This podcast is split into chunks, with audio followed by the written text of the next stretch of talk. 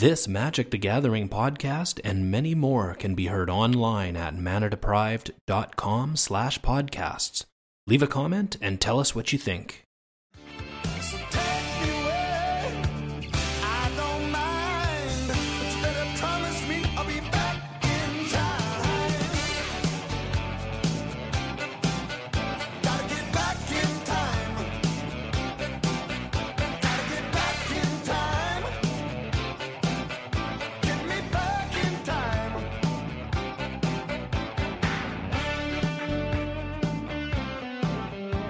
Fusco. Michael J.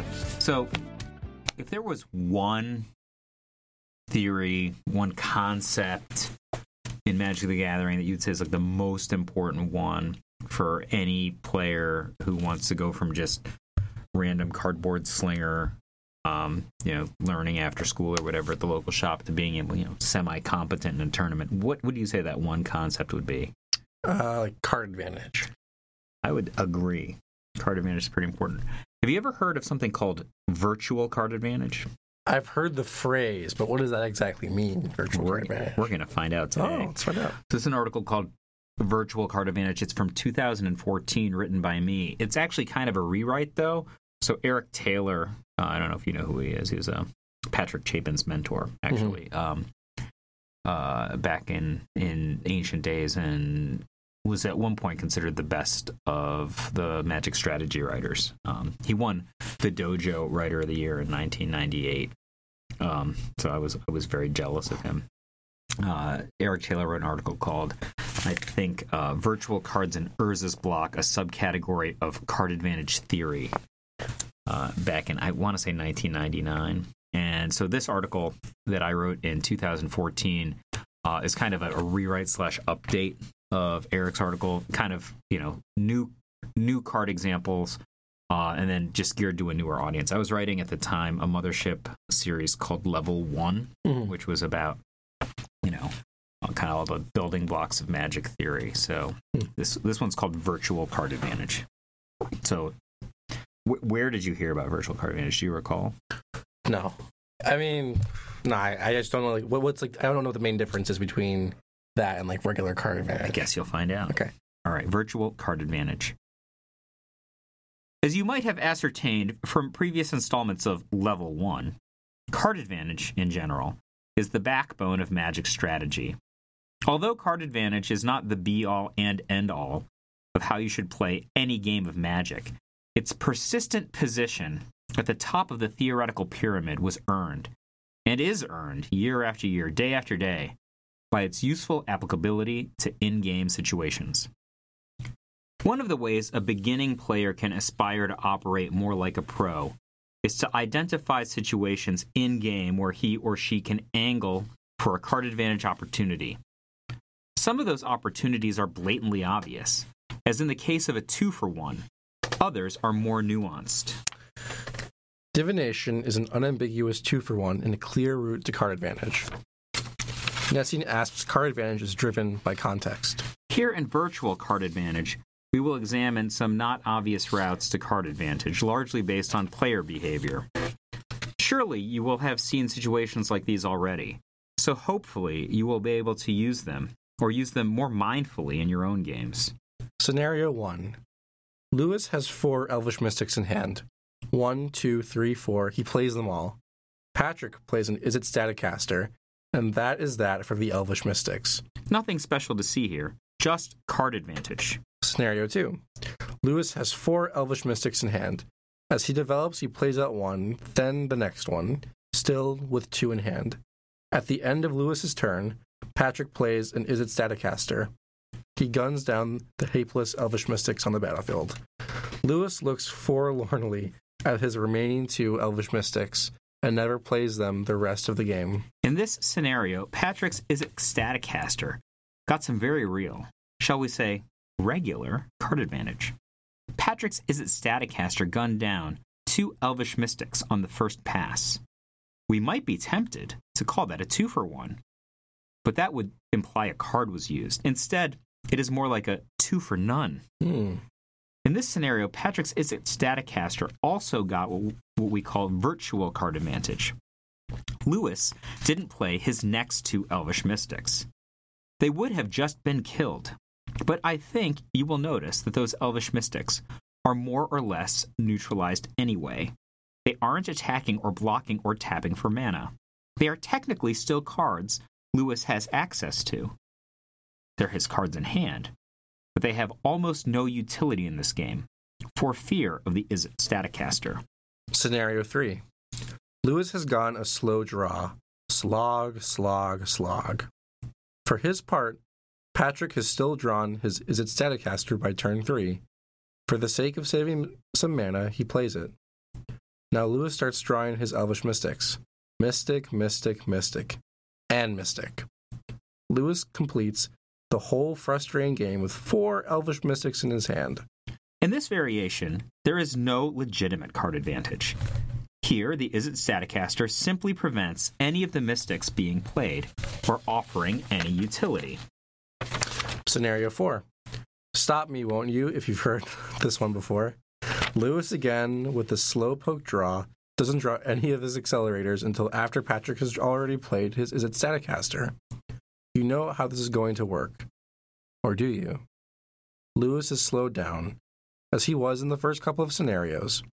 Then he rips a lightning strike, takes out the offending Izzet Staticaster, and goes about his business, which includes playing Elvish Mystics. Here we see the ephemeral nature of virtual card advantage showcased. Because the card advantage of the previous two scenarios, Lewis holding back his Elvish Mystics was entirely based on Lewis's choice to keep them in hand and was not actually an exchange in resources. He never lost them. Had he actually lost them, as he did in scenario 1, and as he lost at least a couple in scenario 2, he would not have been able to follow up on the lightning strike so easily. You'll probably note that the key difference between scenario 3 and scenario 4 is that, in the former, because Patrick is never said to lose the Izzet Staticaster, Lewis never loses his Elvish Mystics, but he also never uses them. There isn't a real exchange, but there might as well have been. In scenario 4, he actually gets to use them, gets them all back. They were never technically gone. Scenario 5. Lewis has three cavalry Pegasus. Pegasuses? Pegasi? I don't, know. Patrick has that aforemen- aforementioned Nessian Asp. Move on, carry on. Nothing to see here. Everybody stays home. A single creature holding off an army might actually be the most common incarnation of virtual card advantage, especially in limited play. Here we see a situation akin to when Lewis held back his Elvish Mystics for fear of Patrick's Izzet Staticaster, but with different zones. If Lewis attacks with a single cavalry Pegasus, we know what will probably happen. Patrick will block, and his big creature will eat Lewis's little creature in an act of practical card advantage, one for zero. If he attacks with two or more, Lewis will get in a point or two of cavalry Pegasus combat damage, but again, lose one of those small white flyers, zero for one. Here, it is preferable, presumably, for Lewis to give up a virtual three in lieu of a real one card. This might not be true were Patrick at three life, where Lewis would expect to put him to one on the attack with the expectation of getting in the last point on the next attack, again losing a Pegasus. The three card standoff is common until there is a breaker. If Lewis draws removal for the Nessian Asp, it will be like he has a mini ancestral recall, turning his three little guys back on. Bonus Scenario 6 Dead Cards. Naya, red, green, white, Mage Lewis has a full grip of seven cards. Yay for Lewis. Unfortunately, they are a combination of different disenchant variations two copies of Deicide, two copies of Wear and Tear, two copies of Sundering Growth, and an Unravel the Aether for good measure. For his part, Patrick has been trucking with a lone fleece Fleecemane Lion for several turns. Most of the previous examples we've had for virtual card advantage have had to do with an in game player behavior, but some mages like to group dead card advantage under the virtual card advantage umbrella. And I do think it is worth mentioning here. Dead cards might be the constructed opposite number to one creature holding off an army for constructed deck. Basically, when you have cards in your deck that don't do anything in a matchup, it doesn't matter if and when you've drawn them.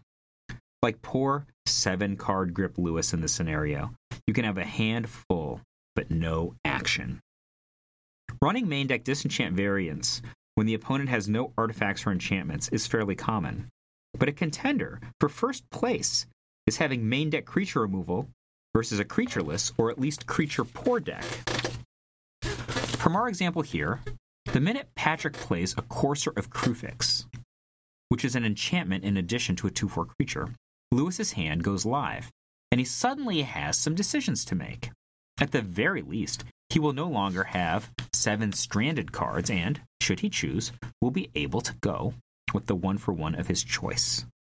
When one player has four copies of Supreme Verdict, and probably other removal or sweep spells, and the opponent's only creature in the deck is a lone Aetherling, those Supreme Verdicts are probably all dead draws.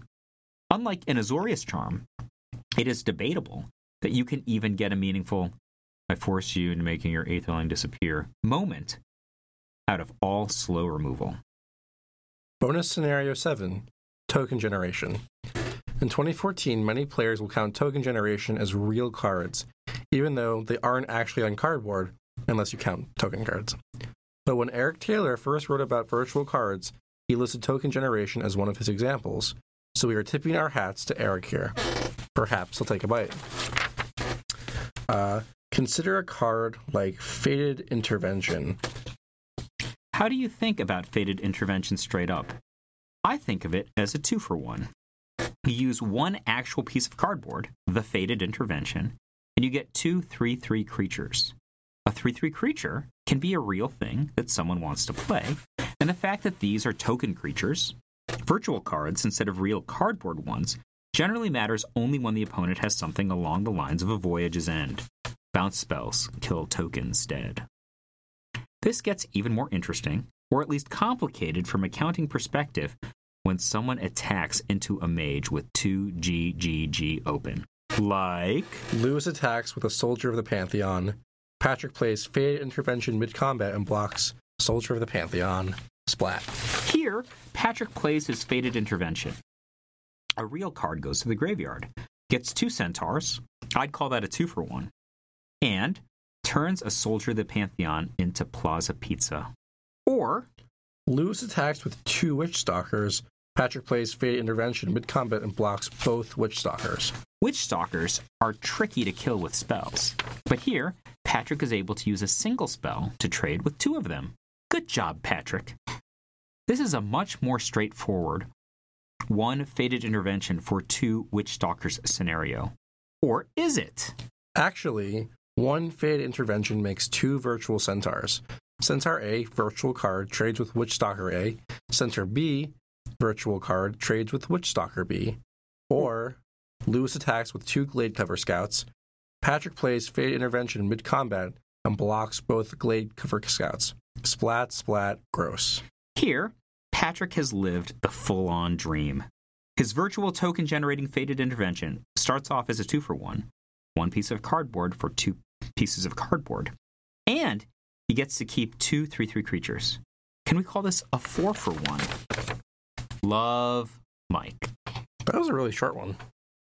Uh, short, but do you think it was ineffective because of its brevity? No, it's it's an important little magic lesson to build off kind of the how to understand card advantage and get ahead in games and know like what your cards are worth. I kind of picked this one last minute on account of people were asking me on Facebook, "Hey, is there a an ancestral recall we can do on virtual card advantage?"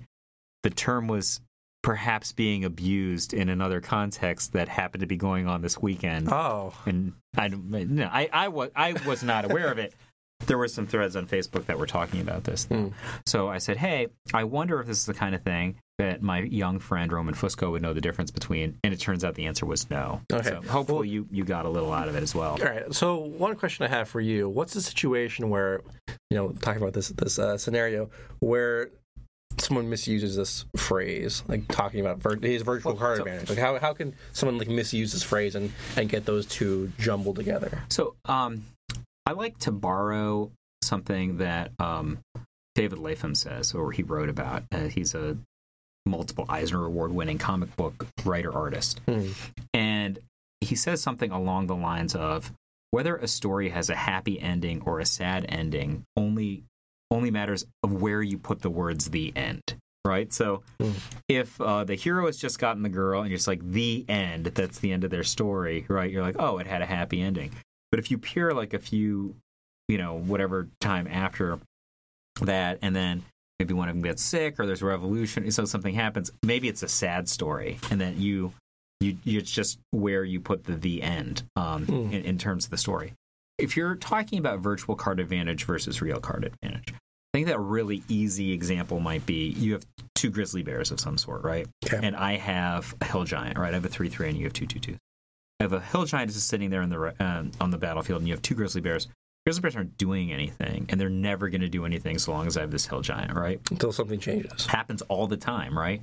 So if the game ends in this situation with this situation going on, then we can say that my hill giant neutralized your two grizzly bears in much the same way that a wrath of God would, right? Because So they it's don't like a, do it, is, it is like a two for one. Like Yeah. You're neutralizing your two cards with my one card. literally as long as we put the the end at the proper place. However, let's say the story that we're talking about goes a little bit further and you draw Lightning strike. yeah, lightning strike, you kill my hill giant. All of a sudden, your grizzly bears are live again, right? Yeah. You can't lightning strike or wrath of God, okay? like, like, like if I wrath of God your hill giants, right? I'm sorry, your your grizzly bears, they go to the graveyard. You can't lightning strike this and get them back, right? So the, one of the main differences between virtual card advantage and real card advantage is where you put the, the end. If the game doesn't end in the situation, you have daylight, right? So it's like the the situation we're talking about whether you play all four Elvish Mystics and they die to the Staticaster, or if you only play two and there's two in hand, they're practically dead as long as the Staticaster is there. But as soon as the Staticaster, you know, if he gets lightning striked, right? She, I don't know, whatever it is, then your your Elvish Mystics go live again. Mhm. Just where you put the, the end. So the things that are, I think, important to understand about this theory are it's way less permanent than real card advantage. Like real card advantage also isn't necessarily permanent. If people are playing with like some sort of commit to memories or, you know, Gaea's Blessings, you can get your cards back, right? So it depends on the construction of a deck. It depends on the the the temperature of a format. But so you know, real card advantage isn't necessary isn't necessarily um, you know permanent either, right? You can you can have all the card advantage in the world. If you don't kill me in time, you're gonna deck, right? I'll have cards left in my library. You will have overdrawn and you die. People die a surprising amount of the time and limited that way, right? You ever have these games where you have all the cantrips, but you can't get through Mhm. like and they have like a three three and you have like just a bunch of two two two for one guys. You deck yourself. Or like I've had games where I'll have like an invasive threat, and they can have as many cards as they want, right? It can be trained out for my guys, but Yeah. So, but that's because the the criteria for winning a game of Magic isn't who got the most card advantage. It's just typically the case that the person who got the most card advantage is at an advantage, but it's you know that's not how you win. You win by dealing twenty damage or you know whatever Hmm. whatever your poison or whatever your your win condition is. So, um, however, while you're subject to this, like while the hill giant is still in place, holding off the the grizzly bears, it's important to understand that this is your this is your your kind of semi wrath situation. Because if you just truck in, your guys are going to die. Like because it, it depends also on life total, right? So if you attack with your two grizzly bears, I block one of them. You're a grizzly bear, I take two. Now I'm going to start attacking you for three. You're just going to lose a race at that point. It's better for you, perhaps, to get two for one with the hill giant versus the grizzly bears than it is to be in a situation where the grizzly bears racing you uh, against the hill giant. Right. So, um, I don't know. I think that people think of real card. It, I think that it's not that important to get hung up on definitions. Mm-hmm. What's important is to understand the general concept of card advantage and two for ones in particular. Um, I think people usually talk about real card advantage in terms of cardboard advantage, right? So I'm trading one piece of cardboard for, you know, if I stupor you, right, I unburden you, that's one piece of cardboard. I trade For two. two pieces of cardboard typically, right? Uh, you know, release the gremlins is is way more card advantage than that often. You know? Yeah. Often, not always, right? Yeah. Um, but it's I think it's more important to understand the applicability of the theories. Virtual card advantage is an interesting subset, in my opinion, because it has very different implications in limited. And just one, I think the lesson of it is the better you are at controlling tempo, right? Like determining when a game will end, the more or less the value of virtual card advantage is, Hmm. right? So if you if you have the virtual card advantage going on and you're really good at closing out the game, then it will have effectively been real card advantage. But if you have the virtual card advantage going on and you're not good at closing the game, right? You're putting your opponent in a position where he can reverse the card advantage that you have, right? And so I think that this is it's it's a cool concept just to understand, but it's also instructive because it dovetails into things like winning in the correct number of turns. It's it's fundamentally different from real card advantage in that way. Or regular card advantage. Cool. Now I know. Yeah. Well, knowing is half the battle. no one's half the battle. I have to apply it now. so um you're playing in a PPTQ tomorrow? I am. Are you playing a, a Naya burn deck in modern? If it was modern, I'd be playing it. Once the modern season rolls around, then I'm gonna. I'll have some. so you're saying you're not playing a Naya burn deck in a modern tournament tomorrow? it's a standard tournament? Just sleep in, dude. We we both know how this goes. I gotta prove you wrong. Now, now I know about virtual card advantage. I mean, the world's my oyster. What are you to play, Mardu? Mardu vehicles. To get some ballista. You would have like two ballistas, two angels. yeah, I, I like. really? Like I can name your entire seventy-five off the top of my head. I mean, that's good luck with that, dude. Okay, all right. How many Sorins do you have? I have two in my sideboard That's, currently. that's what I would have figured. Do you What? have like, do you have like one Nahiri? I think I have two Nahiris. You're lying. You have one Nahiri. No, just saying that to I have two. I'll bring up. I have my deck in my backpack. All right, so we're gonna play standard after this. Are you gonna be on the Mardu side? What what side? All right, I'll be on the Mardu side. You be on the Temur Aetherworks Marvel side. deal.